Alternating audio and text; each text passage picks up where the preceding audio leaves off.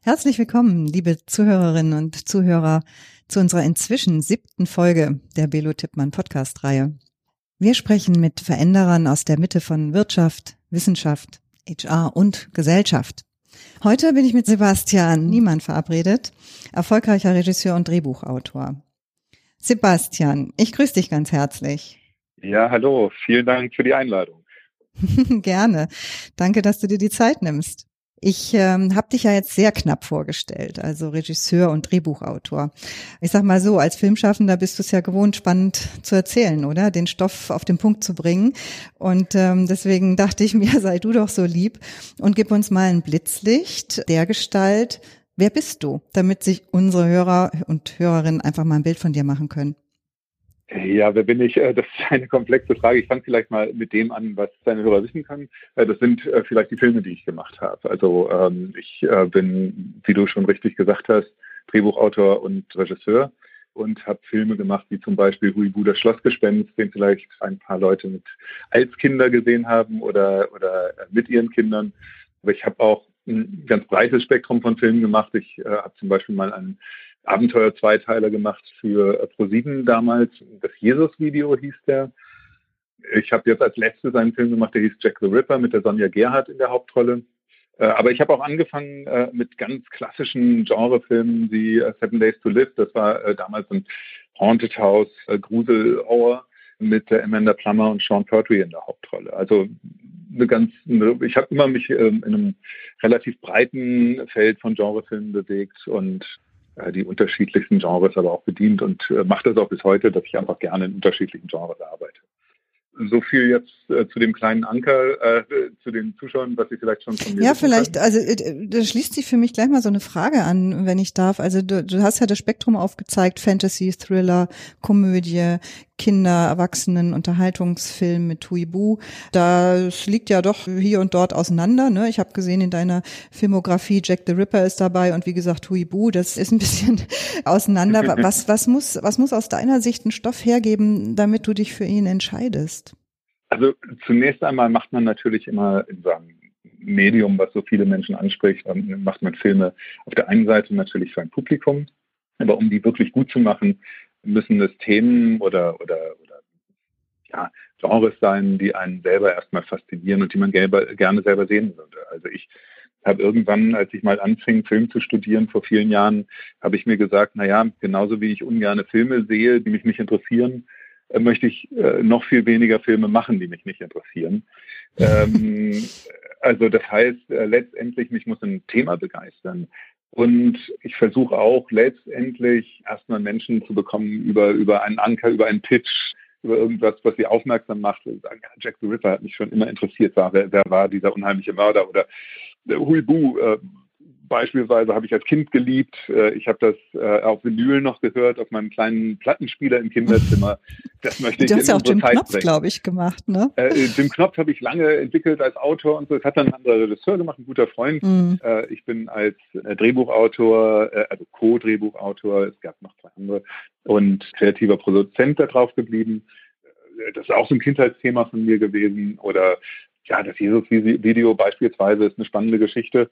Äh, da stand ich in München am Marienplatz und wartete auf jemanden vom Hugendubel, vom Buchladen. Und es wurde so eine Europalette mit Büchern reingeschoben, um die so in die Auslage zu bringen.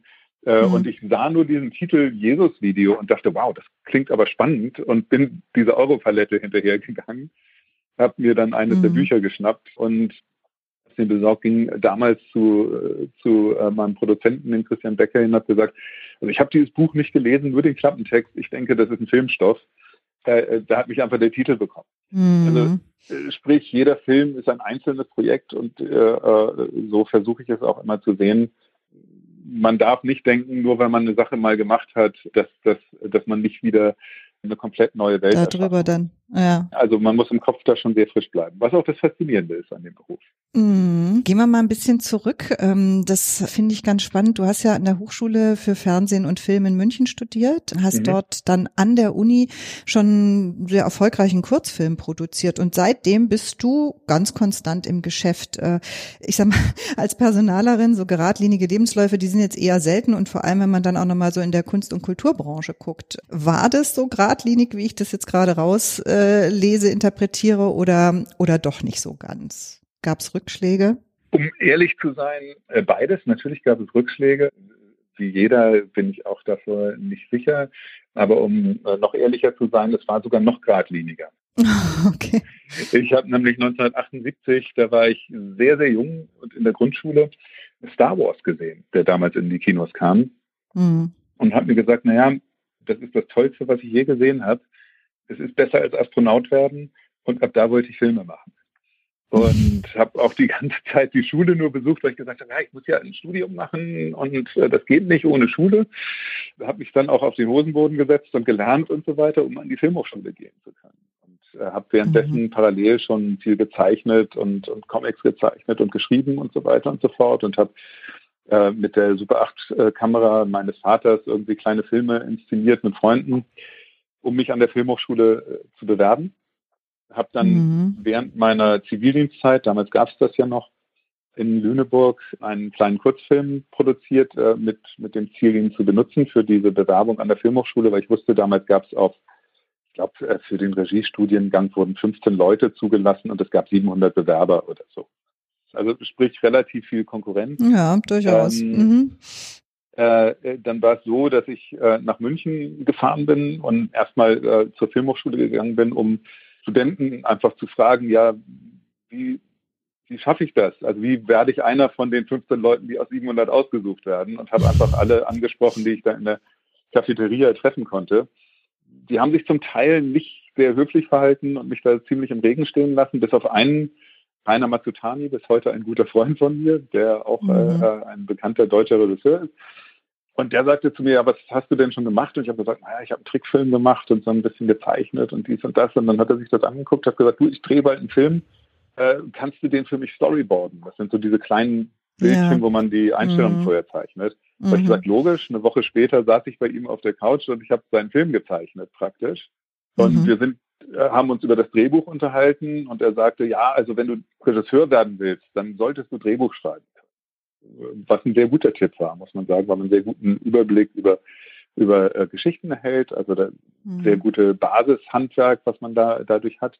Hm, hat er gesagt, ja, magst du nicht für mich irgendwie ein bisschen Drehbuch schreiben? Ich glaube, du hast da Talent. Und dann habe ich gesagt, ja, äh, ehrlich gesagt weiß ich das nicht. Er hat mir zwei Bücher in die Hand gedrückt, äh, von Sid Field, das Handbuch zum Drehbuch und von Linda Seeger, How to Create Unforgettable Characters die habe ich gelesen und angefangen, ein Drehbuch zu schreiben, noch vor der Filmhochschule. Mhm. Und jetzt komme ich zu dem Teil, der nicht so geradlinig war. Dann habe ich eine Aufnahmeprüfung gemacht und wurde abgelehnt. Oh. Was ein herber Rückschlag war. Das wollten wir ja mal hören. Wo war auch ein Rückschlag? Das war erstmal sehr deprimierend natürlich, äh, weil mhm. ich habe, äh, ich glaube, ein halbes Jahr an der Bewerbung gesessen. Man musste alles Mögliche machen, von Fotoserien bis, es gab zwei Teile, vorher einen schriftlichen mit Fotos und allem drum und dran und dann gab es einen praktischen Teil. Und äh, ich habe dann gesagt, naja gut, ich lasse mich nicht kleinkriegen, ich mache das nächste Jahr nochmal die Bewerbung, aber es gab nur zwei Möglichkeiten. Also nach der zweiten hätte es nicht geklappt. Wunderbare Vorlage. Du hast ja. es ja dann geschafft, aber was wäre mhm. gewesen, wenn du es nicht geschafft hättest? Was, was hast du noch für eine Leidenschaft? Was wärst du alternativ geworden? Also ganz unterschiedlich. Also wie gesagt, ich hätte einmal auf anderem Wege weiter versucht. Äh, ich habe dann interessanterweise damals ein Drehbuch geschrieben zu einem Kinofilm, noch bevor ich dann genommen wurde. Und dann haben sie mich auch mit Handkurs genommen, weil ich zum, äh, dadurch schon gezeigt hatte, okay, ich werde vermutlich was werden in der Branche irgendwie. Und ich hätte auf diesem Wege wahrscheinlich erstmal weitergemacht. Also als Autor und dann weiter versucht, darüber eigene Projekte zu finanzieren und so weiter. Und mein ähm, zweiter Weg wäre natürlich auch äh, im Bereich Mediendesign Concept Art und so weiter. Das wäre sicher auch was für mich gewesen. Mhm. Okay, also du wärst nicht irgendwie Arzt oder Richter geworden, sondern du wärst dem, dem Thema an sich treu geblieben. Ähm, zum Ja und Nein. Äh, interessanterweise habe ich wirklich beim Stichwort Arzt, ich interessiere mich äh, auch sehr für, für die Bereiche, sowas wie äh, Biotechnologie und solche Bereiche. Ich bin da zum Glück sehr, sehr breit aufgestellt, was Interessen angeht. Ich kann mir auch durchaus vorstellen, gerade als Autor beschäftigt, taucht man ja auch sehr, sehr tief in so unterschiedliche Themen ein. Ähm, mhm. Also ich sage jetzt mal so, wenn ich jetzt sagen wir mal, drei, vier, 500 Jahre alt werden würde, könnte ich mir auch durchaus immer vorstellen, auch noch andere Bereiche zu studieren oder, oder da in andere Felder sehr tief einzusteigen. Mhm. Es ist jetzt nicht so bei mir, dass ich sage, man muss eine Sache machen. Für mich ist wichtig, dass ich eine Leidenschaft habe für das, was ich tue. Mhm.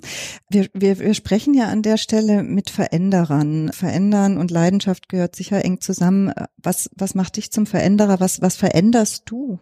Was, was fällt dir bei dem Stichwort Veränderung ein? Also das ist natürlich, ist immer sehr schwer über sich selbst sowas zu sagen, dass ich ein Veränderer bin oder nicht. Ähm, das überlasse ich selbstverständlich anderen, das zu beurteilen. Was ich, sage ich jetzt mal, hoffe äh, zu verändern ist, oder was ich glaube, was, was immer natürlich eine Geschichte ist, wenn man, wenn man äh, im Bereich Medien arbeitet, also sprich einen Film hat, den Millionen von Menschen sehen, äh, und teilweise ja auch dann äh, über die ganze Welt, weil so Filme werden ja auch dann international verkauft und so. Mhm. Und ich ja doch eher in einem Bereich, ich nenne es jetzt mal so Entertainment arbeite. Also ich, ich mache ja keine Dokumentationen oder, oder sperrige Arthouse-Filme oder sowas, sondern ich ziele doch schon sehr auf ein sehr breites Publikum ab. Das ist mir schon sehr bewusst und deshalb treffe ich sehr, sehr bewusste Entscheidungen, was zum Beispiel Hauptfiguren angeht. Mhm. Also ich, ich äh, schreibe zum Beispiel ungern äh, oder ich würde es nie tun, Hauptfiguren, deren Werte ich nicht vertreten kann. Mhm. Äh, oder zumindest äh, äh, spezieller Fall ist jetzt vielleicht Mortis mein Geschäftsliebling, wo ein Auftragskiller die Hauptfigur ist, der sich ändert durch die große Liebe, eine Komödie. Aber da muss die Hauptfigur dann lernen, dass das, was er tut, falsch ist. Und also es ist immer wichtig, letztendlich, äh, obwohl man vielleicht Entertainment für ein großes Publikum macht, denke ich, dass die Botschaft, die der Film transportiert, jetzt vielleicht gar nicht mit dem Zeigefinger und so weiter, sondern dass was als emotionale Botschaft beim Publikum ankommt, äh, dass das mhm. die richtige Botschaft ist. Also ich glaube, man kann da schon mhm. Äh, die Saat für viel Gutes oder Schlechtes setzen, wenn man in so einem Medium arbeitet. Stichwort Hauptfiguren, du musst dahinter stehen. Das ist sehr interessant. Da musst du ja auch ein gute Schauspieler, Schauspielerinnen dann für finden, die diese Hauptfiguren oder auch Nebenfiguren verkörpern. Das heißt, du castest ja Schauspieler ja. für die Rollen. Das ähm, habe ich mich so gefragt. Ich als Personalberaterin, ich suche ja auch jeden Tag den passenden Fit zwischen Unternehmen und Kandidatinnen und Kandidaten. Welchen Rat kannst du als Regisseur vielleicht mir als Beraterin geben, um, um richtig zu wählen? Wie, wie machst du das? Auf was achtest du? Ja, also ich glaube, da sind unsere Aufgabenbereiche gar nicht so weit auseinander. Das stimmt. ähm, also äh, auch eine Besetzung ist natürlich ein äh, sehr äh, komplexer Prozess. Also auf der einen Seite äh, ist es natürlich so, dass es eine inhaltliche Komponente gibt. Also ist die, die Person qualifiziert für, für das, was sie da tun soll. Also sprich, ist das mhm. der passende Schauspieler, sieht er passend aus oder sieht er vielleicht ausgerechnet nicht passend aus und bringt dadurch eine ganz neue Ebene rein in das Projekt, die vorher nicht da war. Also das auch, auch dafür sollte man offen sein, denke ich. Dann, was ist das für ein Projekt? Also welches Unternehmen hängt da dran? Also beispielsweise mache ich ein, ein Projekt für einen, einen Privatsender oder einen öffentlich-rechtlichen Sender. Da sind ganz unterschiedliche Vorstellungen, wie, wie ein Film besetzt wird. Oder mache ich ein Projekt äh, fürs Kino, ähm, mhm. national, international. Also es gibt, jedes Projekt bringt äh, ganz eigene Anforderungen mit sich und äh, damit auch ganz eigene politische Konstellationen. Mhm. Mhm. Äh, also letztendlich gibt es einen Produzenten oder einen Sender, der sehr, sehr stark Einfluss nehmen möchte auf diese Besetzung. Oder, oder sagen die, hey, ich lasse dir jeden Freiraum, ich vertraue dir da komplett. Mhm. Ich habe zum Glück immer die Situation gehabt, dass mir sehr, sehr vertraut wurde in, in Besetzungsfragen. Ähm, mhm. Aber man muss natürlich auch gucken, dass diese Verantwortung geht natürlich auch damit einher, dann auch wirklich die passende Person zu finden für diese Rolle, die auch für alle dann auch wirklich dann das Arbeitsergebnis hervorbringt. Sprich, dass der Film toll wird und, mhm. und, und spannend von der Besetzung, dass das Publikum in diese Figur eintaucht. Und, ich und glaube, dass die Schauspieler untereinander wahrscheinlich auch gut harmonieren, oder? Dass, das, da, dass das Ensemble mh. stimmt, das ist richtig. Dass das Ensemble das betrifft, stimmt. Mh. Genau, das betrifft nicht nur die Schauspieler untereinander lustigerweise, sondern auch das Ensemble mh. mit, dem, mit der Crew hinter der Kamera. Mhm. Ja, also damit liegst du tatsächlich, äh, liegen wir dann wirklich nicht weit auseinander entfernt, denn wir müssen auch auf die inhaltliche Qualifikation gucken, für welches Haus arbeiten wir, sprich Unternehmen, wer ist Auftraggeber und wer ist da sonst noch, also wie ist das Team, ne? wie passt das dann zusammen, wie, die müssen ja auch zusammen gut spielen können sozusagen. Exakt. Ja, naja, spannend. Du, ich könnte mit dir so lange plaudern. Ich äh, muss ein bisschen ja, auf die klar. Uhr gucken. Ähm, wir, also die Zeit galoppiert ehrlich gesagt dahin. Ich, ich würde dich gern noch abholen wollen in deiner ganz aktuellen Jetztzeit. Wo habe ich dich gerade rausgeholt? Und ähm, an, sprich, an was sitzt du im Moment aktuell gerade dran? An welchem Thema, Film? Ich meine, wir wissen, wir haben Corona. Hast du zu tun? Wie bist du betroffen?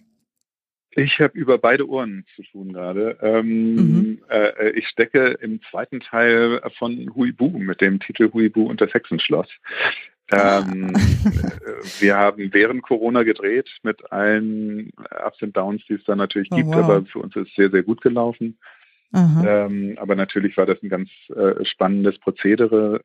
Äh, es gibt jetzt noch, da wir, da wir viel äh, Animation haben, gibt es jetzt natürlich noch sogenannte so Motion Capture Aufnahmen, wo ähm, äh, im Prinzip jetzt äh, zum Beispiel, wir haben gerade einen Bulli aufgenommen, man trägt da so einen Suit, äh, der so Sensoren hat, der im Prinzip die Raumlage verschiedener Körperteile ortet sozusagen, und die kann man dann Computer aufzeichnen und man hat so eine Helmkamera, die jetzt so ein Facial Capturing macht, äh, im Prinzip mhm. also die Mimik abgreift, die der Schauspieler hat. Und äh, da für die Animation dann, oder? Für die hm. Animation sozusagen. Ja, das ist der Startpunkt, mhm. dass man erstmal aufzeichnet, was der Schauspieler wirklich spielt, während er seine Dialoge spricht. Äh, und äh, das wird übertragen sozusagen auf dieses Computer-Rig von dieser Figur, wo dann noch Handanimationen dazukommen und so weiter. Mhm. Ja, das ist jetzt so gerade der Prozess, in dem ich, in dem ich stecke. Parallel mhm. bin ich da im Schneiderraum. Das heißt, da wann, wann kommt der Film in die Kinos? Äh, es es gibt einen offiziellen Starttermin, den kann ich auch sagen. Äh, äh, okay. äh, der ist Ende September nächsten Jahres. Also es ist jetzt noch, oh, äh, doch noch in der Strecke hin. zu tun. Äh, klar, mhm. ein Film kostet einen immer mehrere Jahre, zumal ich jetzt auch das Drehbuch geschrieben habe. Äh, wobei natürlich durch Corona alles in Bewegung ist. Also das ist ja sehr, sowohl für die mhm. Kinos ist das natürlich eine ganz schwere Situation, muss man sagen, äh, ganz ganz klar, aber natürlich auch für die für die Verleiher also es gibt einen offiziellen Termin, den man da auch im Internet googeln kann. Deshalb darf ich Ihnen hier auch schon verraten, der äh, von Warner Brothers, dem Verleih, herausgegeben wurde. Aber meine private Einschätzung ist, dass natürlich während Corona man weiß einfach nicht, wie sich das entwickelt, wann ist ein mhm. Impfstoff da, wann äh, werden andere Projekte gestartet und so weiter. Das ist natürlich auch immer, dass man sich da das richtige mhm. Fenster wird dann immer natürlich gesucht vom Verleih. Lieber Sebastian, ich ähm, hoffe, wir BT sind zur Sneak Preview eingeladen ähm, äh, nächstes Jahr und vielleicht ist das wirklich noch mal ein schöner Anlass, auch erneut zu sprechen, weil da gibt's ganz viele Themen, die mich ja, noch weiter interessieren würden. Vielleicht an der Stelle jetzt aber doch mal einen vorübergehenden Break. Wir, wir wünschen dir und deinem Team jetzt erstmal auf jeden Fall ganz, ganz, ganz viel Erfolg und alles Gute. Vielen Melde Dank. dich, wenn du mal eine Beraterin besetzt. Das kann ich nämlich ganz gut. Äh, dann, dann kann ich, ich mich für deine Zeit heute revanchieren. Und ja, alles Gute an der Stelle. Bleib gesund. Vielen, Und danke vielen nochmal. Ich, ich bedanke mich auch. Tschüss. Ciao.